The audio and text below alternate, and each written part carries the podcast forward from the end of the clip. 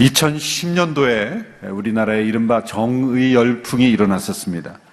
하버드 대학교의 마이클 샌더이라는 교수님이 쓴 정의란 무엇인가라는 책이 1년 만에 123만 부 이상 팔리면서 어, 일어난 열풍입니다. 참 읽기도 어렵고 또 결코 쉽지 않는 정치 철학 도서가 아, 그렇게 많이 팔린 것에 대해서 모두가 놀랐죠. 아, 진작 미국에서는 10만 부 정도밖에 팔리지 않는 읽기도 어려운 책이 우리나라에서 이렇게 많이 팔린 이유가 무엇일까? 책이 워낙 많이 팔리면서 출판계에서는 정의란 무엇인가가 아니라 돈이란 무엇인가로 주제가 아, 바뀌었다라는 그런 이슈도 만들어낸 그런 현상. 어떻게 우리는 이해할 수 있을까? 저는 두 가지로 생각할 수 있다고 생각합니다. 우리나라 사람들의 마음속에 우리나라가 정의롭지 못한 사회다라는 그런 아, 밑바탕에 의식이 있었기 때문이 아닌가 생각합니다. 그 어간에 이루어진 어느 설문조사를 보면 실제로 어, 우리나라가 정의로운 나라다라고 생각하는 사람들은 5%에 불과했습니다. 59%가 우리나라는 정의로운 국가가 아니다. 오히려 법을 지키면 손해보는 사회다라는 인식을 가지고 있었다는 거죠. 그런 한편으로 두 번째는 그렇기 때문에 정반대로 힘들고 부담스럽지만 정의에 대한 열망이 우리나라 사람들 가운데 많이 있다라는 긍정적인 신호일 수도 있다는 거죠. 정의로운 사회, 정의로운 삶이 되어야 한다는 그런 공감, 그런 가치관이 국민 정서 속에 확산되어 있다라고 볼 수도 있습니다.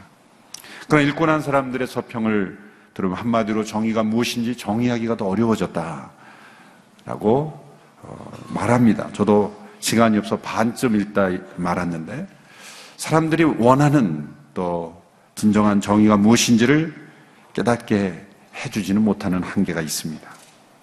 그렇다면 성경은 정의에 대해서 어떻게 말씀하고 있습니까? 구약 경경 전체에서 정의에 대한 관심이 깊이 담겨 있습니다. 하나님께서 율법을 보면 거의 모든 이 삶의 영역에서 정의를 말씀하고 있습니다. 하나님의 말씀에 기록된 정의는 관념적이거나 철학적이거나 상대적인 정의가 아닙니다. 역사 속에서 일하시는 그 하나님의 성품에서 비롯된 정의입니다. 하나님께서 아브라함을 선택하셔서 새로운 공동체를 이루신 목적, 그것이 바로 정의로운 공동체를 창조하시는 것이었습니다. 창세기 18장 19절의 말씀을 보십시오. 우리 같이 한번 읽어볼까요? 시작. 내가 아브라함을 선택한 것은 아브라함이 그의 자녀와 그의 집안 자손들에게 명해 여호와의 길을 지켜 의와 공의를 실천하게 하기 위한 것이다. 그리하여 나 여호와가 아브라함에게 말한 것을 그를 위해 다 이루고자 하는 것이다. 하나님께서 아브라함을 택하셔서 그의 후손들로 새로운 공동체를 울게 하신 것은 의와 공의를 실천하게 하려는 것이다. 의와 공의란 단어가 성경에는 항상 같이 나오는 수십 번 이상 같이 나오는데 그것은 잠시 후에 다시 설명해 드리겠습니다. 아브라함을 택하시고 이스라엘 백성을 형성하게 하신 것도 정의를 위해서. 출애굽도 하나님의 정의를 행하신 것입니다. 히브리인들을 압제하는 애굽에 대하여 정의를 행하시고 그들을 자유케 하심으로 하나님은 정의를 베풀어 주신 거죠. 십계명과 율법은 하나님의 정의에 대한 선언입니다. 증언입니다. 이스라엘의 가난 종복은 가난 족속들의 악함에 대한 하나님의 정의로운 심판이었습니다. 그래서 이스라엘의 승리는 곧 하나님의 정의로 그렇게 성경은 설명하고 있습니다. 그러나 동시에 그 가나안 땅에서 이스라엘 백성들이 동일하게 악하게 행한다면 그들도 역시 하나님의 정의의 대상이 되는 것이죠. 단지 가난 족속이기 때문에 멸망당하고 이스라엘이기 때문에 뭐든지 다 봐주는 것이 아니라 그들 또한 하나님의 정의의 대상입니다. 그 결과가 바벨론 심판이죠. 이스라엘 백성들의 바벨론에 포로로 잡혀가고 예루살렘이 멸망했으니까 하나님의 정의의 심판이 그들에게도 임했기 때문입니다. 하나님께서 이 땅에 역사하시는 궁극적인 목적은 하나님의 의와 공의를 행하시는 것이고 그것을 통해서 하나님의 사랑을 나타내시는 것입니다. 시편 33편 5절의 말씀을 보십시오. 시편 33편 5절 우리 같이 읽겠습니다. 시작. 여호와께서는 의와 공의를 사랑하시며 이 땅은 그분의 변함없는 사랑으로 가득 차 있습니다.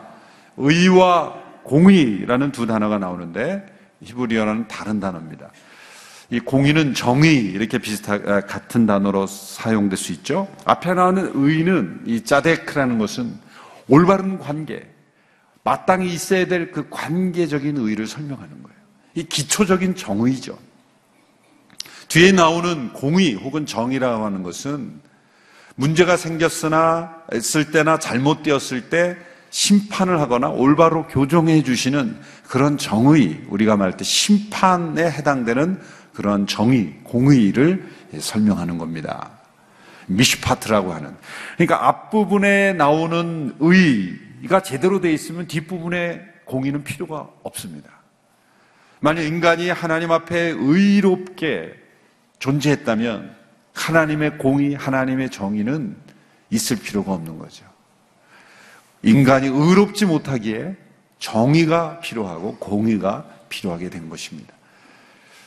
그래서 우리는 공의와 정의를 회복하기 이전에 하나님 앞에서 의를 먼저 회복해 해야 되는 것이죠. 하나님과의 바른 관계를 회복하면 하나님의 공의와 정의는 저절로 이루어지기 때문입니다. 그래서 이 두 단어가 항상 성경에 수십 번 함께 나옵니다. 미가서 6장 8절의 말씀을 우리 개혁 개정 번역으로 함께 읽어보겠습니다. 시작. 사람아 주께서 선한 것이 무엇임을 내게 보이셨나니 여호와께서 내게 구하시는 것은 오직 정의를 행하며 인자를 사랑하고 겸손히 내 하나님과 함께 행하는 것이 아니냐.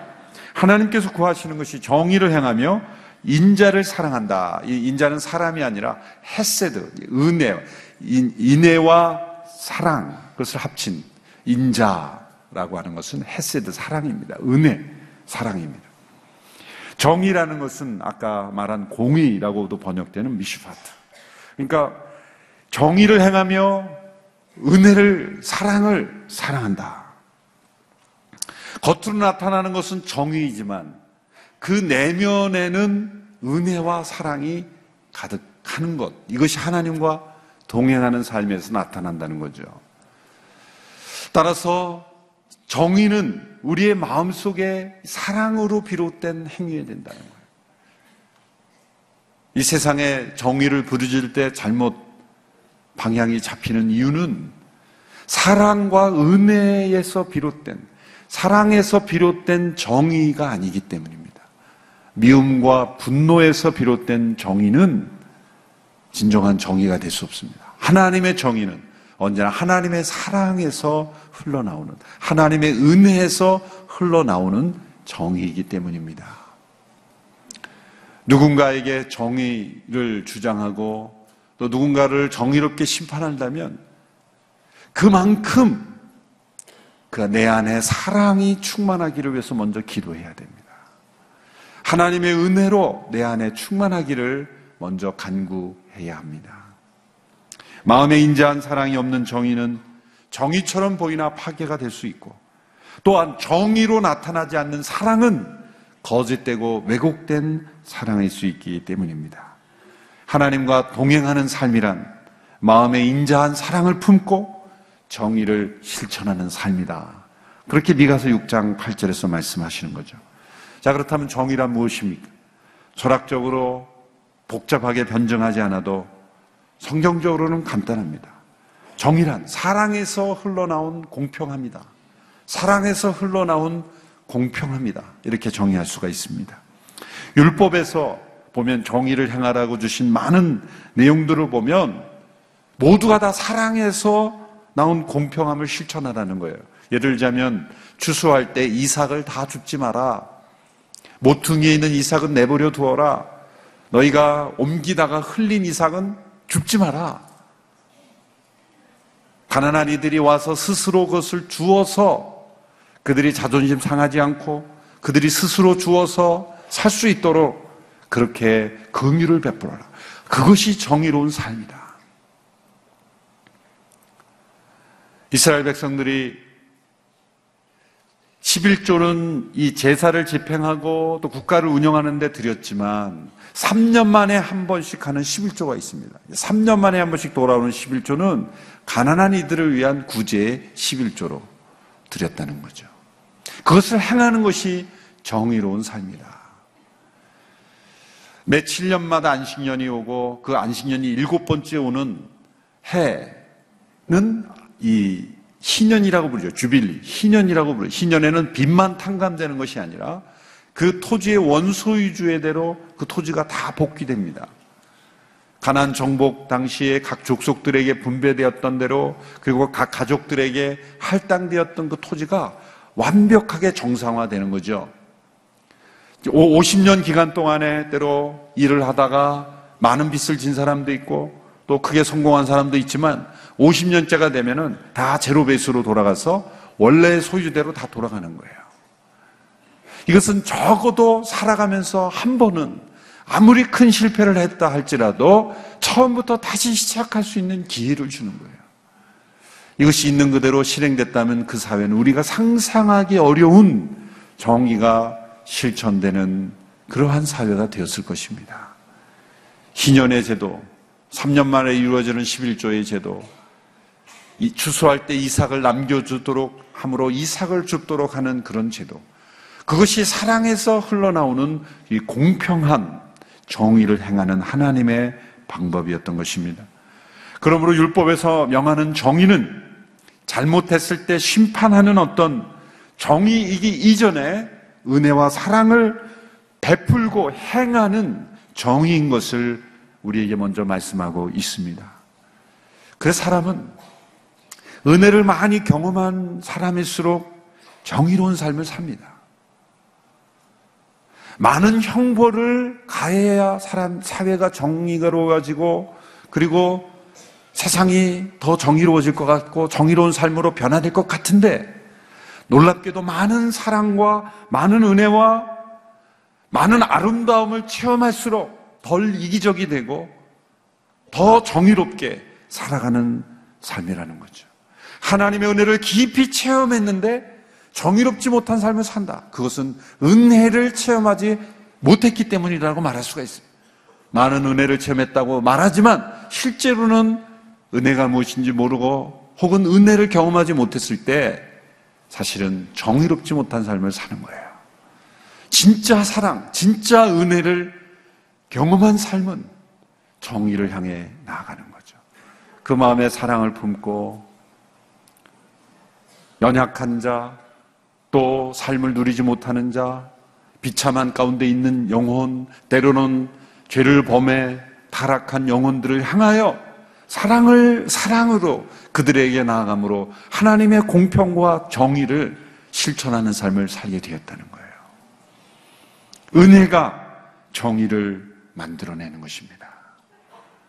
이것이 세상이 말하는 정의와 하나님의 율법에서 말하는 정의가 다른 것입니다. 하나님의 정의는 하나님의 사랑에서 나오는 것이다. 라는 것입니다.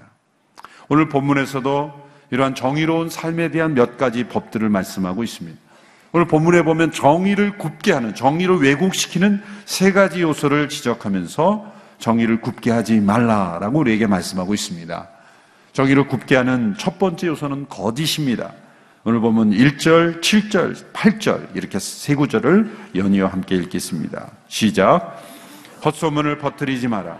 악인들 편에 서서 악한 증인이 되지 마라. 7절. 거짓된 일에 휘말리지 말고 죄 없는 의인들을 죽이지 마라. 나는 악인을 의롭다고 하지 않기 때문이다. 8절. 뇌물을 받지 마라. 뇌물은 지혜로운 사람의 눈을 멀게 하고 의인의 말을 왜곡시킨다. 여기에 보면 거짓된 여러 가지 일들을 말하고 있습니다. 헛소문, 사실이 아닌 것을 사실처럼 왜곡해서 말하는 것, 우리 일상생활 속에 헛소문을 많이 퍼뜨리는 것, 이것이 정의를 굽게 하는 것입니다. 거짓된 일에 휘말리고 뇌물을 받지 마라. 제가 뇌물이 뭔지 설명해 드렸죠? 예, 뇌를 굴리면서 받는 게 뇌물이다. 선물은 선뜻 받을 수 있는 게 선물이고. 지혜로운 사람의 눈을 멀게 하고 의인의 말을 왜곡시킨다. 사단은 거짓의 아버지입니다. 사단은 거짓으로 세상을 지금 정복하려는 거예요. 세상은 절대 진실로 세상을 다스릴 수 없습니다. 거짓된 입술, 거짓된 마음에 불순종을 만들어내므로 세상을 어지럽히고 사, 사단이 통치할 수 있는 영역은 거짓의 영역밖에 없어요. 사단이 세상을 통치할 수 있는 건 거짓을 사랑하고 거짓된 일을 하는 사람들만 통치할 수 있을 뿐이에요. 작은 거짓이 얼마나 큰 위험을 만들어냅니까? 작은 거짓말 하나가 얼마나 큰 공동체를 파괴합니까? 그런데 여러분, 그 거짓은 어디에 있습니까? 에레미야 17장의 말씀에 의하면 만물보다 심히 거짓된 것이 뭐라고요? 인간의 마음이라. 내 마음, 자신을 너무 신뢰하지 마십시오. 내 속에 있는 마음이 다른 사람, 감옥에 가 있는 사람이 거짓된 사람이 아니라 내 마음에 있는 그 상태가 거짓을 만들어낼 수 있는 창고다, 공장이다라는 거예요.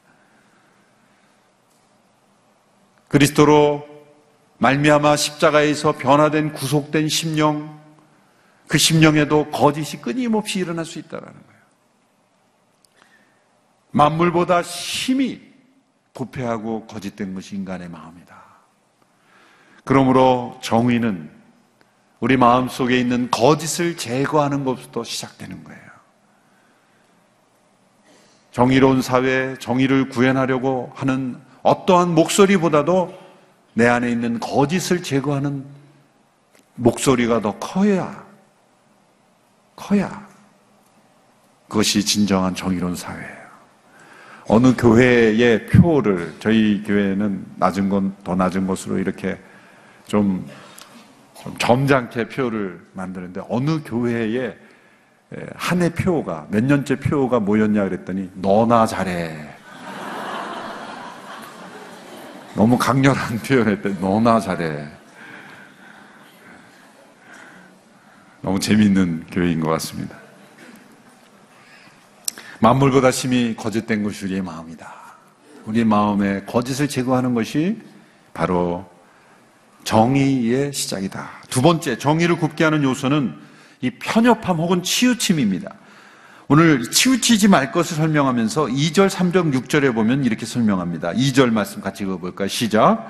군종을 따라 악을 행하지 마라. 내가 법정에 서서 증언을 할 때 다수의 편에 서서 공의를 그르치는 일이 없게 하라.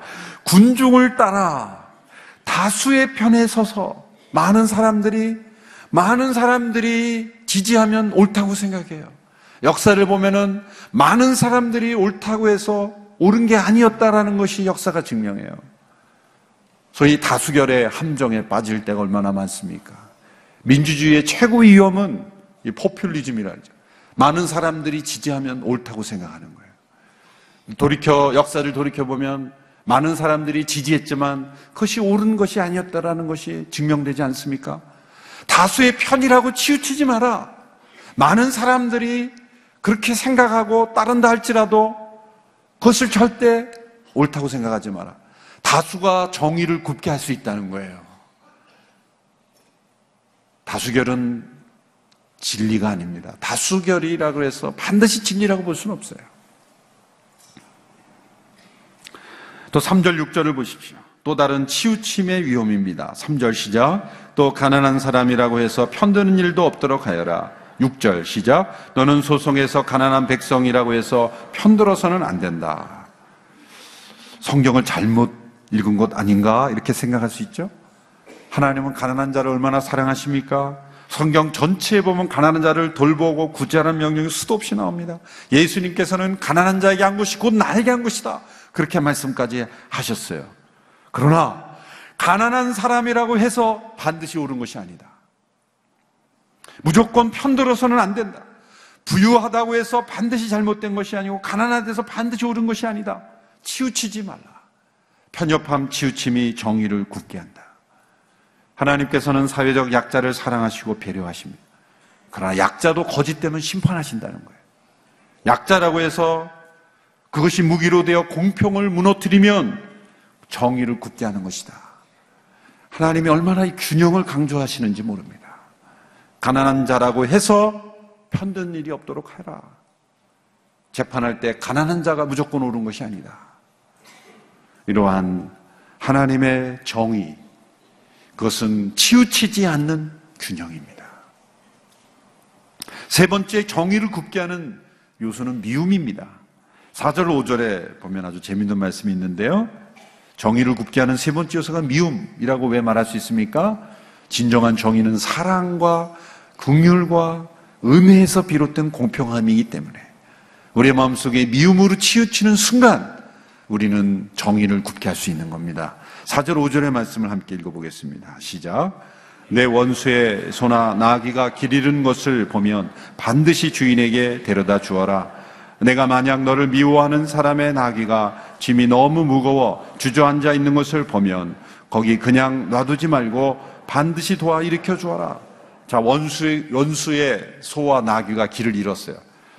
이걸 어떻게 분별할지 잘 모르겠지만 어쨌든 딱 보니까 원수의 나귀예요. 원수의 소예요. 길을 잃고 있어요. 원수는 그 소와 나귀를 찾으러 다니는데 내 앞에 딱 그 소와 나귀가 나타난 거예요. 그럴 때 여러분 어떻게 해야 되느냐는 거예요.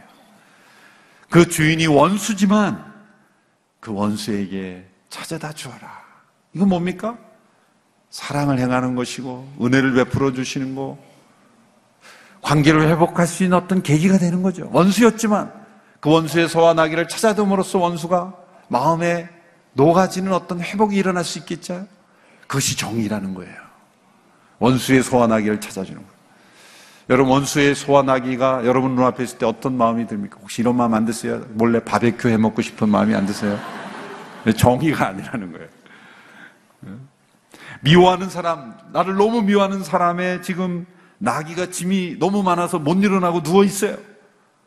일으켜 주어라는 거예요.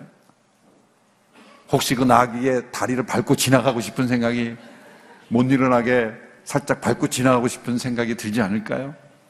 그런 미움과 분노가 있다는 것 정의를 굽게 한다는 거예요. 얼마나 세상과 다른 정의입니까? 이 세상의 정의는 원수는 복수하고 나를 미워하면 같이 증오해서 싸우는 것이 정의라고 생각해요. 그래서 옳은 것을 주장하면서 서로 피 흘리고 싸우는 거예요. 원수의 소와 나귀가 넘어지면 일으켜주고, 그리고 길을 잃고 있으면 찾아주어라.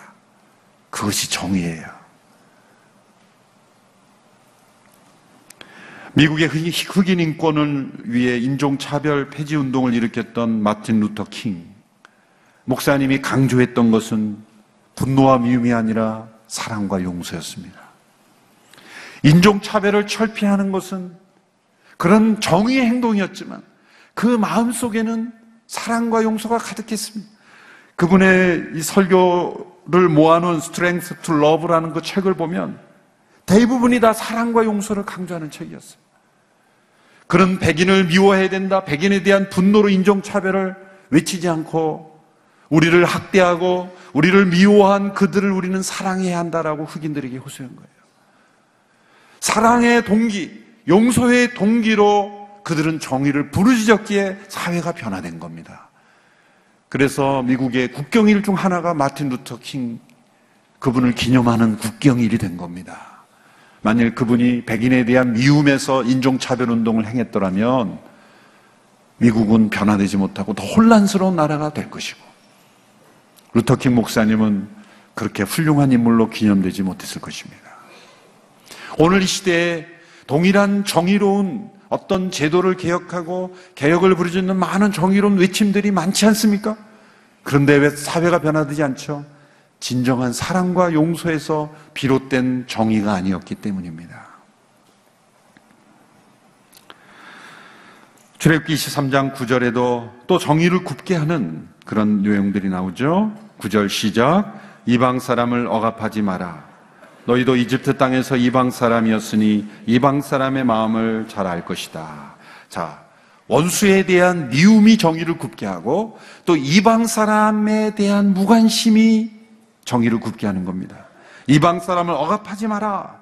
자, 억압이란 애굽이 이스라엘 백성을 행했던 것처럼 직접적인 가혹행위도가 될 수도 있겠죠. 그러나 보이지 않는 무관심과 냉대도 억압이 될 수 있습니다. 우리가 러빙 유 캠페인을 하면서 따뜻한 시선, 우리에게 낯선 이들을 언퍼밀리어한 친숙하지 않은 이들을 따뜻한 눈으로 바라보는 것이 진정한 정의입니다. 특별히 이방 사람, 여러분 제가 여러 번 말씀드렸지만 전 세계에서 인종차별이 가장 심한 나라 중에 하나가 우리나라예요. 과거 백인들이 흑인을 차별하고 학대한 것 그 정도의 현상은 아니지만 보이지 않는 냉대와 무관심과 배척이 우리나라 사람들이 심합니다. 이방 사람을 우리는 억압하지 않았다라고 말할지 모르지만 우리 시선부터 이 땅의 많은 이방인들을 억압하고 있어요. 여기서 이방 사람들은 꼭 외국인 노동자들만을 의미하지 않습니다. 사회에 이방인이 된 소외된 이들도 의미하는 거죠. 같은 민족, 같은 나라 백성이지만 우리의 무관심과 냉대로 소외된 많은 이들이 있습니다. 그들을 향하여 따뜻한 시선을 품지 않는 것도 정의를 굽게 하는 것입니다. 가장 성경적이면 복음적이면서도 사회 선교로 미국의 가장 영향력 있는 교회인 이 세이비어 처치가 있습니다. 워싱턴 DC에. 그 교회 고든 코스비 목사님은 낮은 곳으로 향하는 제자도에 대해서 이렇게 설명했습니다. 우리 사회의 밑바닥에는 가난하고 무력해서 자신의 생각이나 재능을 꽃피우지 못한 사람들이 있습니다. 그들의 삶의 자리는 쓰레기 처리장 있습니다. 그들은 그들을 지켜줄 사람, 그들의 권리를 대변해줄 단 한 사람도 없어 속으로 한을 사귀고 삽니다. 우리는 그들을 병, 감옥이나 병원에서 만날 수 있습니다. 그들의 자녀들은 복지기관에서 만나게 됩니다. 그들은 사회에 귀찮은 존재입니다. 많은 사람들은 편안한 자리에서 눈을 내리깔고 한심한다는 듯이 그들을 바라봅니다. 그러나 만일 버림받고 십자가에 매달리신 그리스도를 만난다면 당신은 순식간에 그분의 제자가 될 것이며 당신이 그동안 만끽했던 모든 특권과 지위와 기회를 내려놓고 그 운동에 동참하게 됩니다. 위를 향한 운동이 아닌 아래를 향한 운동이 낮아질 대로 낮아져 더 이상 낮아질 수 없을 때 당신은 오직 그리스도께 기대게 됩니다. 낮아질 대로 낮아질 때래야 그동안 외면했던 이들을 볼 수 있게 됩니다. 저는 이 마지막 문장의 마음이 우리 교회에 주시는 표와 너무 같았습니다. 낮아질 대로 낮아질 때래야 우리는 그동안 외면했던 일을 볼 수 있게 된다는. 왜 우리 눈에 그들이 보이지 않습니까? 낮은 곳으로 가지 않았기 때문입니다. 우리가 낮은 곳, 더 낮은 곳으로 갈 때 우리 눈에 보이지 않았던 이방인들이 보이게 될 것입니다. 우리 사회의 이방인이 된 이들, 우리에게 무관심과 냉대를 받고 있던 그들이 보이게 될 것입니다. 우리의 마음 속에 이러한 미움이 아닌, 미움은 아니지만 무관심과 냉대가 있다면 우리는 정의를 굽게 하는 삶을 살고 있게 되는 것입니다. 우리 정의를 굽게 하는 거짓을 내어쫓는 우리 모두가 되기를 축원합니다. 정의를 굽게 하는 이 치우치고 편협함을 우리가 내어쫓게 되기를 바랍니다. 정의를 굽게 하는 이런 미움과 무관심과 냉대를 우리의 마음속에 내어 쫓음으로 인해서 하나님의 정의가 사랑에서 흘러나오는 하나님의 공평함이 우리를 통해 이 세상 속에 흘러가는 우리 모두가 되기를 주님의 이름으로 축원합니다. 기도하겠습니다.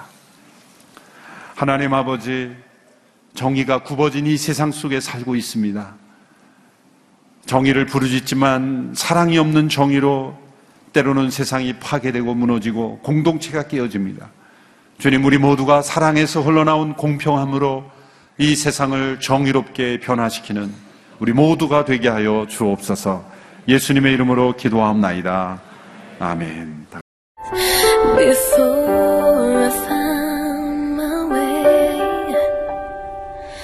I